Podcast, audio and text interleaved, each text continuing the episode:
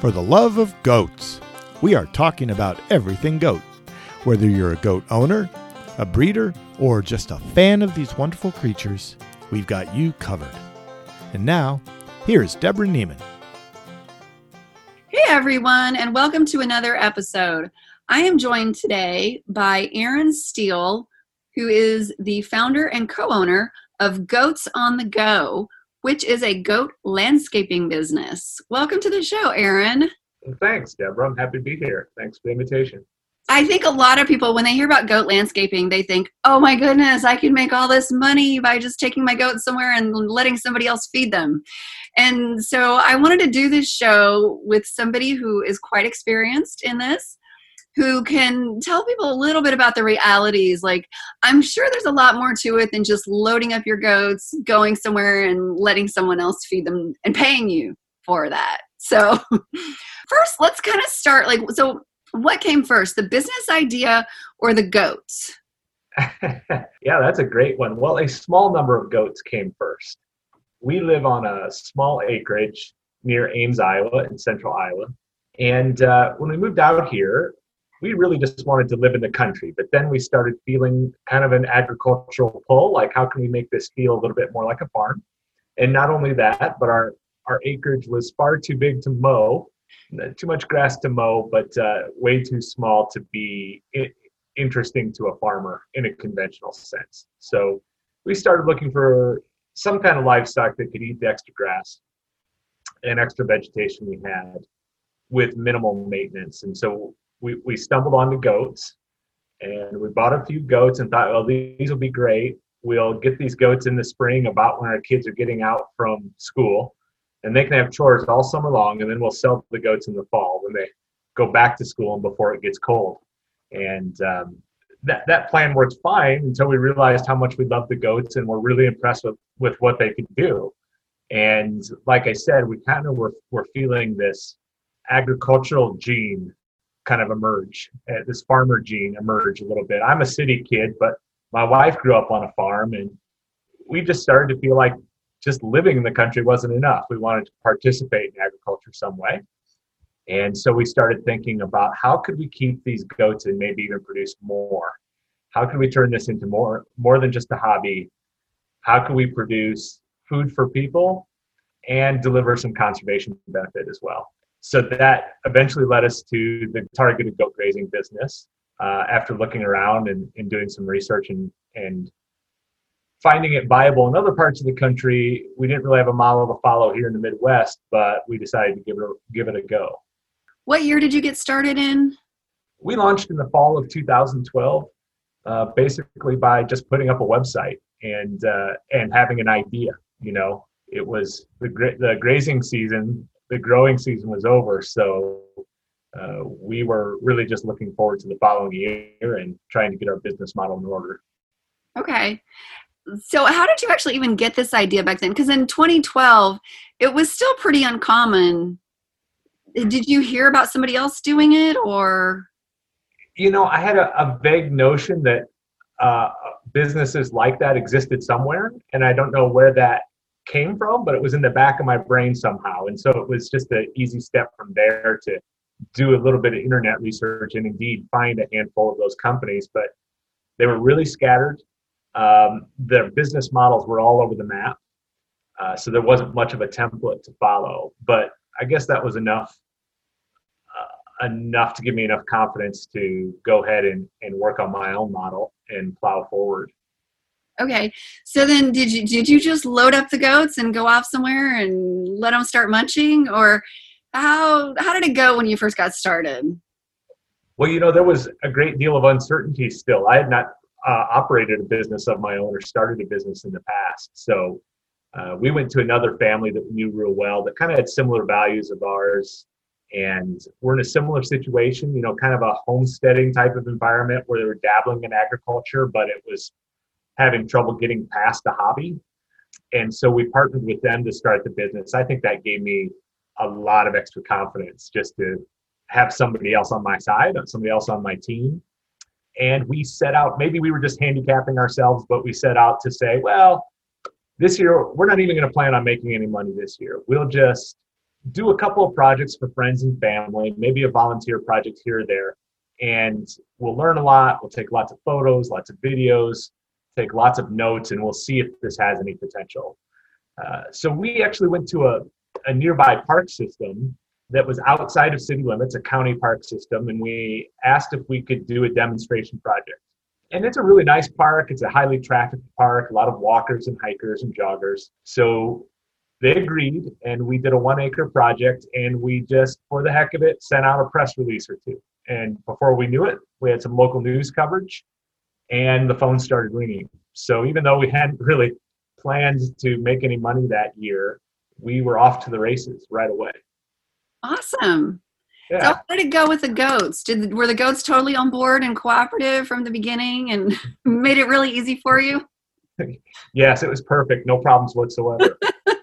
um, no, we the goat. It took a while for the goats to get used to loading into a trailer, you know, and for us to have the confidence to know what the mannerisms of the goats and the body postures of the goats could tell us about whether they were going to get on that trailer cooperatively or not. You know, now we've got it really down to a science. We've had generations of goats get on trailers and get off trailers to some amazing new food every time, you know, and so we do find that that that goes a lot easier now. but um, you know, the goats certainly love the vegetation right away. We did not have to uh, spend much time introducing them to new feed. Uh, they're already already eating similar things at our houses, and the the few new plants seem to be uh, move right to the top of their list very quickly. So that was an easy transition. So, if somebody wanted to start a business like this, what are some of the things like? Are are there situations where you would say, "No, this is not going to be right for you"? Yeah, you know, we have um, since we started Goats on the Go. After a few years, the demand we were so pleased with the demand, but also we were getting a lot of people contacting us asking for advice on starting their own goat grazing businesses. So since then, we have developed a, a network of affiliates, we call them, uh, across the country that operate their own goat grazing businesses under our brand. And so we have got the, gotten the opportunity to see a variety of personalities try to make a go of this business. And I think maybe the there's a certain naivety to to believing that I'm just going to spend my days working outside with these goats that I love in uh, idyllic landscapes for six months a year and it's going to replace my six figure salary you know? So we do work pretty hard when we talk to, to folks about this business about kind of getting past that ideal and dealing with some of the realities of it you know? And and those are the things that, that come home to roost right away for most people when they do their first project with goats is just the how demanding the labor is. All of our affiliates across the country are independently owned businesses. They're entrepreneurs. They can go hire labor if they want to, but they need to know that if they plan to do the labor themselves, it's hard work. It's just hard physical work. Um, people sometimes say, well, I don't even understand why this costs anything. Why do customers even pay you anything? You get all this free feed. Right. And, you know, we learned our lesson really fast in those first couple of paying projects that we had that we weren't charging nearly enough. And we were delivering a valuable service and that that service came with real costs. Maybe if this land was right adjacent to my little farm i would do it for free just for the feed. But there's you know we're, we're working in public parks and along trails and next to schools and in places with dogs off of leashes and people who aren't aware of how electric fence works you know. So there's there's a fair amount of risk and a lot of labor involved so I guess that's the the caution I give to people is be prepared for the hard work and charge what it's worth. One of the things that I immediately thought of when you were talking about being in public places was liability. I have a feeling if I called my insurance company and said, Yeah, I'm going to take my goats to start eating all over the place, that they would not even know what to say. They would just be like, What are you talking about? Well, once the insurance agent stops laughing, yes, you, can, you can start talking about the realities of the business. And Uh, the hardest thing with insurance companies is to get them to to not freak out about something new. Insurance agents don't like new things, and so uh, we've over the years developed a pretty good way of having conversations with insurance agents about what the work really involves in terms of risk and what it doesn't involve. It a good example is our, our first insurance agent didn't know how to classify us and didn't wasn't about to create a new category for us. So he was looking for the closest the closest bucket to drop us into, and we got dropped into the pest control bucket or the, the, the lawn care bucket. And so if you looked closely at our at our policy, we were paying for risk associated with hauling hauling large volumes of chemical over the roads. You know, because that's what lawn care companies do. That's what landscaping companies do is they carry fertilizer and pesticides on trucks. Oh, wow. And uh, you know, that that was kind of uh, ran counter to what we were trying to do with our business and clearly was not a risk for us. So over the years, we've gotten better at talking to insurance agents. We've even, our affiliates get the benefit of having kind of a insurance concierge that is used to weird animal based businesses and, and fully understands what it is we're doing. So that has helped a lot, but it took, you know, going through three companies probably before we felt like we weren't paying for risk we didn't really have. Yeah. One of the things that I worry about with with people in cities and I tell people this when just if they want to have a couple of pet goats is you know well electric fencing is really not even an option for you because of the liability involved not that it's going to kill somebody but if somebody you know walks up and touches it and gets shocked and stumbles backwards falls and breaks their arm they could try to sue you because they can say well i lost my balance because that fence shocked me. So, what do you do? Because I know you are, you're putting up electric fencing in areas where there are people. So, what do you do to make sure that people stay away from it? Do you have signs or what? In public places, we use a lot of signs, you know, and we set those signs back from the fence a little bit so people are warned before they they approach the fence. But ultimately, one one of the things I had to come to grips with in owning my first business was that no business is without risk in our society. And there's if you're looking for the the ideal business that presents no opportunity for you to be sued, you're, you're never going to find that business. So while insurance agents might be a little bit scared by the description of what we do and and the word elect the words electric fence tend to scare insurance agents if you look close at what we do, we have a lot less risk than other businesses that insurance companies came to grips with a long time ago. And so we just do our best. You, you know, we do our best to educate customers, to educate the public, to just do responsible things. And inevitably, at some point, something will go wrong. But uh, we just we just can't control our risk. We can just try to be prepared for uh, problems as they pop up. So, if somebody wanted to start a business like this, what would you tell them? Like, what do they need to do initially? That like the first two or three things they would need to do after they have their goats. Let's assume after they have their goats. goats. Yeah, they've got sure. the goats, and they're like, "Hey, I want to put the goats to work." I think you need to understand. Folks who are new to the idea need to understand that simply having goats doesn't put you at a competitive advantage in the marketplace anybody can get goats. What puts you at a competitive advantage is having expertise and knowledge and a customer service mindset. So we're not, we're often called a goat rental service as a shorthand, but we don't rent goats. Uh, we couldn't make a decent amount of money rent, literally renting goats to people, you know, just dropping them off and driving away and coming back in a couple of weeks. Uh, where we make money is and we deliver value to our customers is with the expertise that we have knowing how many goats and how what size of a space are going to be required to deal with this species of vegetation in this environment at this density of vegetation and then how do i also do a good job of communicating with my customers so that they feel at peace with this strange thing going on in their backyards you know or in their public park um, that's the stuff that delivers value that people will pay for and so when we work with our affiliates and, training them, we really drive toward that point. Uh, anybody can own goats.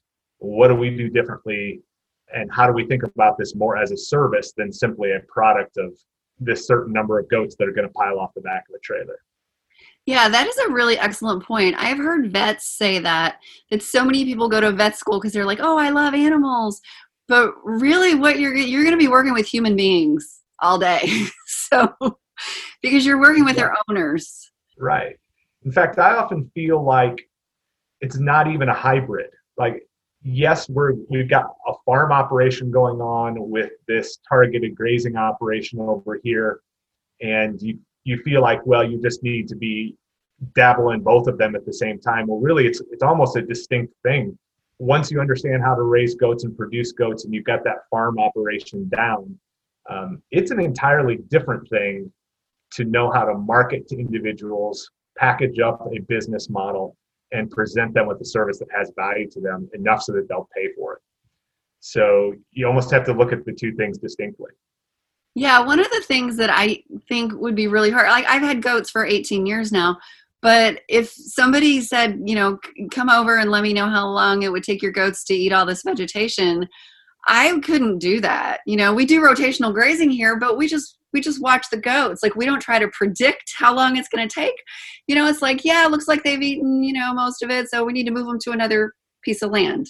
So, how does anyone even begin like i'm sure you can't there's a lot of variables but how do you even begin to estimate something like that right uh, a lot of experience helps yeah um, it, it helps also that in any particular region in the us you're likely to get called to deal with the same kind of vegetation over and over again so you know for example i could list probably four species of plants that make up 90% of the phone calls for us and when we get there, we find out that every setting is, you know, each one might have some unique challenges, but really after a couple of years of doing this, you say, well, yeah, we've done that before. We've done that setting before. We've dealt with that problem before. Um, and that vegetation looks just like it did at the last project. So you, you can get pretty good at predicting it. It's just a matter of knowing um, what what your goats are capable of. Now, we often use goat kids with their mothers and we'll start in the spring with them because we think it's important that those goat kids learn what to eat from their mothers. Each each generation, we feel like we're producing better and better brush goats, but they're a real hassle. Those kids uh, getting on and off trailers and slipping under fences and that sort of thing and, and not only that, but they start as little tiny kids drinking mostly milk in the spring, and by midsummer, now how do we estimate how much they'll eat relative to that vegetation challenge we were just called about by a customer? Uh, so that can be pretty challenging, but with a little bit of experience, you, you can predict pretty accurately. So I can definitely see the beauty of working with a mentor in this situation, which I it's always great to work with a mentor, even if you're just getting pet goats. So, how do you work with your affiliates? Like, what do you do in the relationship? Well, besides being able to use our brand and getting a profile page in our directory on our website, our affiliates come to a training that we put on, and we hold an, a conference every year as well for all of our affiliates. So, we're not the only mentors. And when I say we, my business partner and I, um, we have a network of affiliates now. Some of them have been with us going on four and five years and have been in this business nearly as long as us now. And so they're mentoring and training each other all the time, which is, you know, honestly was a bit of a surprise to me how much our affiliates seem to value that networking and value being part of that tribe um, and knowing that there are other people out there that they can talk to who might have just gone through the exhausting, disastrous day that they did the week prior, you know. And so we actually have a, a Facebook group, a, a private Facebook group in which our affiliates can quick ask a little question or, you know, ask a big question about a big problem and wait three weeks to see uh, responses from other affiliates all over the country pile up and hear different experiences. So that's turned out to be a really, a really neat part of our affiliate program. That's really cool. And um, so, how do you work with your affiliates, like financially? Because you're what you're doing is very valuable, and you're sure you're shortening the learning curve by miles and miles. yeah, yeah, we like to tell folks who are interested in becoming an affiliate that we're we're going to start them at 60 miles per hour instead of zero, and really shorten that that span between uh, launch and profitability. So our our affiliates they look a little like franchisees. We are we are not a franchise. Our affiliates at at its core are licensing our brand from us and a bunch of our proprietary information. And, and included in that is they get access to our training. But the day-to-day operations of their business are determined entirely by them. So we we provide lots of sample information about pricing structures and how to operate and logistics that sort of thing. But ultimately, they decide how to take it and apply it to their unique situation in their business. So they pay us a an annual license fee for that brand and that information. And uh, there's no commission on sales like you might have in a franchise situation. It's just an annual flat fee. And they get access to all of the benefits of our affiliate network. And then when it comes to um, pricing with the goats, how does that how do you price a job for like what is somebody going to pay you when you take your goats out there we, we typically charge by the acre we when we first launched we were messing around with various formulas of you know so much per goat per day plus the setup cost and mm-hmm. that sort of thing and we just found that that was information overload for our customers and we determined that ultimately the risk of how much time this takes should be on us as the provider. And so we, that's why we've gone away from a number of goats per day type of charge. Um, instead, we, as we were discussing, you know, we estimate how long the project will take, and we charge a certain amount per acre to complete that project. So we have to be good at estimating because I think what surprises people is that this is a a time business yes, our goats are being fed while they're on the project, but each day that that project extends, especially beyond what we estimated, has a cost to it. So we have a cost to visit the project site. We have a cost to visit with the customer. We have a, a cost in not getting on to the next project where we can earn some more money. So we we definitely have to be good at estimating that and but we just feel like that's that burden is on us as the service provider to deal with that doubt and deliver to the customer a price that they know exactly what it's going to be when the project's done.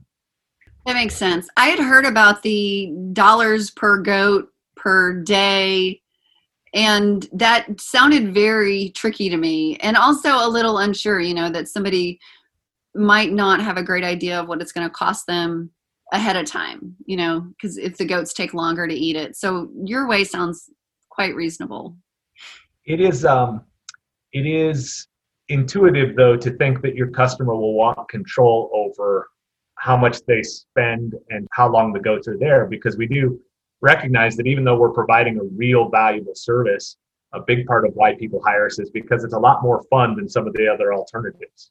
You know having goats on your property for a little while is a blast. So um, we thought customers would want to say, well, I'll take fewer goats, but I'll have goats on my property for longer, or I'll take more goats, get the project done faster, might cost a little bit more money, and and that they would want control over that. But what we found is that this is an unusual business, and customers don't really, even when they've committed to doing it, they don't really understand the ins and outs of it. So if we throw more decisions at them like that, it's typically not very helpful. Yeah, that totally makes sense because they know even less than you do about, you know, even if this is like your very first job, like you have a better idea of how fast your goats are going to eat than than some person who just owns a piece of property. Now, it sounds like I know I've heard some really interesting stories like O'Hare Airport in Chicago rented goats, um, the Seattle Airport, Google um, I think Yahoo, a variety, like so many different places. Arlington Cemetery have lots of famous places have rented goats. But you're in Iowa, so I don't know. I, nothing super interesting jumps to mind. But have you had any really interesting jobs that you want to share? Uh, let me think. We have done well. Nothing's going to stand out like Arlington Cemetery, you know, in in our resume. But I tell you, some of the more fun jobs we've done are where there are kids. So Uh-huh. we've done some elementary school projects and that sort of thing. And that turns out to be a not just a service being provided, but a, a whole educational kind of package because we often get opportunities to talk. Th- This teachers will bring their kids out of the classroom and and do like a mini field trip right outside and next to the playground, you know, and we'll get to talk about conservation issues and talk about what an invasive species is and why it matters. Talk about the digestive system of a goat, how it ruminates, you know, and some of the you know, my favorite thing is to explain what rumination is to little kids, you know. They Uh-huh. just think it's super gross and super fun all at the same time. So, um, so yeah, that one stands out. We we do have started to do power line corridors recently, and uh, those are really large tracts of land, and they they demand a different approach. So that's been interesting as well. Yeah. Wow, that is really cool. So I think you've done a really good job here of giving people a realistic idea of what this business is really like. Do you have any last final words of encouragement or warning or advice you want to give people? you know, I often talk to people who want to use uh, a goat grazing business as a transition out of that nine to five cubicle job, maybe even quit that corporate job and go start a farm. And they're going to use the goat grazing business as a, a way to quickly develop some revenue to support that, knowing that if they're raising meat, eggs, producing milk, that sort of thing, it's going to take a while for those things to start to produce. And what, what I tell those folks is that the learning curve of goats is enough at once. You know, goats will find every flaw in your plan and exploit it. And so I tell them, let's learn about goats first, then come back to me and let's start a business. But starting a business and starting with goats all at the same time is typically too much for people. So, I mean, there are some options for not actually having to own your own goats to, to run a goat grazing business. But even then, one really needs to get some hands on experience with goats for a while before attempting to double up and use those goats as a tool in a business. That totally makes sense. Now, if people want to get in contact with you, how can they find you? Yeah, thanks for asking that question. The best way is probably just to go to goatsonthego.com uh, and you can see a directory of our affiliates and contact me directly there as well and learn about our affiliate program. Well, thank you so much for joining us today. This has been really interesting, and I think everyone's going to find it really helpful. Excellent. It's my pleasure. Glad to be here. And that's it for today's show. If you haven't already done so, be sure to hit the subscribe button so that you don't miss any episodes. To see show notes, you can always visit fortheloveofgoats.com. And you can follow us on Facebook at facebook.com slash lovegoatspodcast. See you again next time. Bye for now.